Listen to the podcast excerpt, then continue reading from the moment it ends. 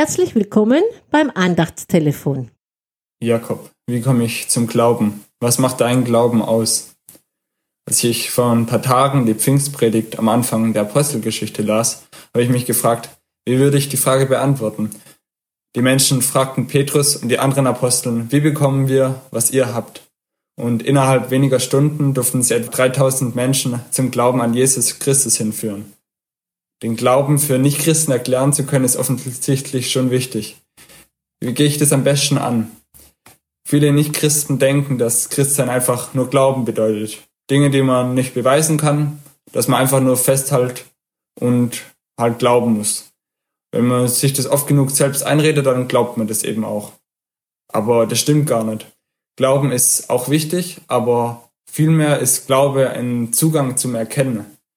Und die Menschen zur Zeit Petrus merkten, da gibt's wirklich was zu holen. Wörtlich heißt es in Apostelgeschichte 2, Vers 3, es ging ihnen durchs Herz.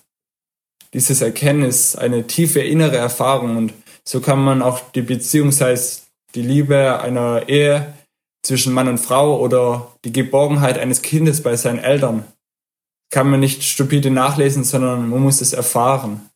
Ich selbst und viele von euch werden es so oder so ähnlich von sich sagen können, dass als sie sich für ein Leben mit Jesus entschieden haben, sie ganz plötzlich oder nach einer gewissen Zeit gemerkt haben, dass sie den Sinn des Lebens gefunden haben.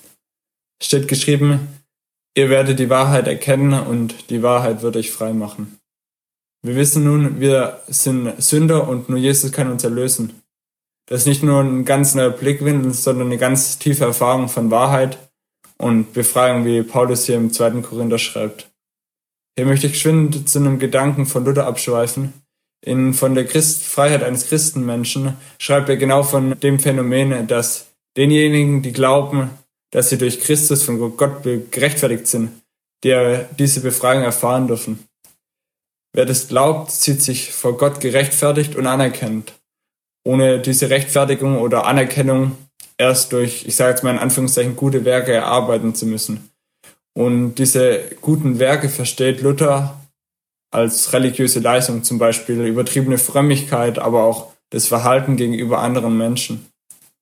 Das Erfahren und Bewusstsein dieser Freiheit verändert die Einstellung nicht nur zu Gott, dem wir nun jetzt mit Liebe anstatt mit Angst begegnen können, sondern auch zu anderen und zu uns selbst. In diesem Sinne ist für Luther dieser Schrift Glauben eine Zuversicht. Wer die Schrift von der Freiheit eines Christenmenschen mal nachlesen will, ich verlinke die unten in den Show Notes. Wir haben in unserem WhatsApp-Status oder auf Insta oft Kind Gottes stehen und begründen unseren Glauben in Gesprächen oft mit der Heilsgewissheit.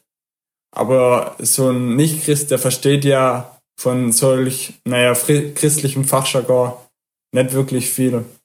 Denen geht es dann so ähnlich wie Nikodemus in Johannes 3. Hier musste Jesus auch nochmal erklären, was Neugeburt wirklich bedeutet, dass es da nicht um das Biologische geht. Und um den Kreis zu den fragenden Menschen bei der Pfingstpredigt am Anfang zu schließen, ist mir wichtig zu betonen, dass wir in Gesprächen mit Nichtchristen von dieser Befreiung erzählen. Und überlegen Sie doch heute mal, was macht mein Glauben wirklich aus? Wie kam es dazu und wie kann ich Menschen den Glauben verständlich erklären. Einen gesegneten Tag, Ihr Jakob Hans.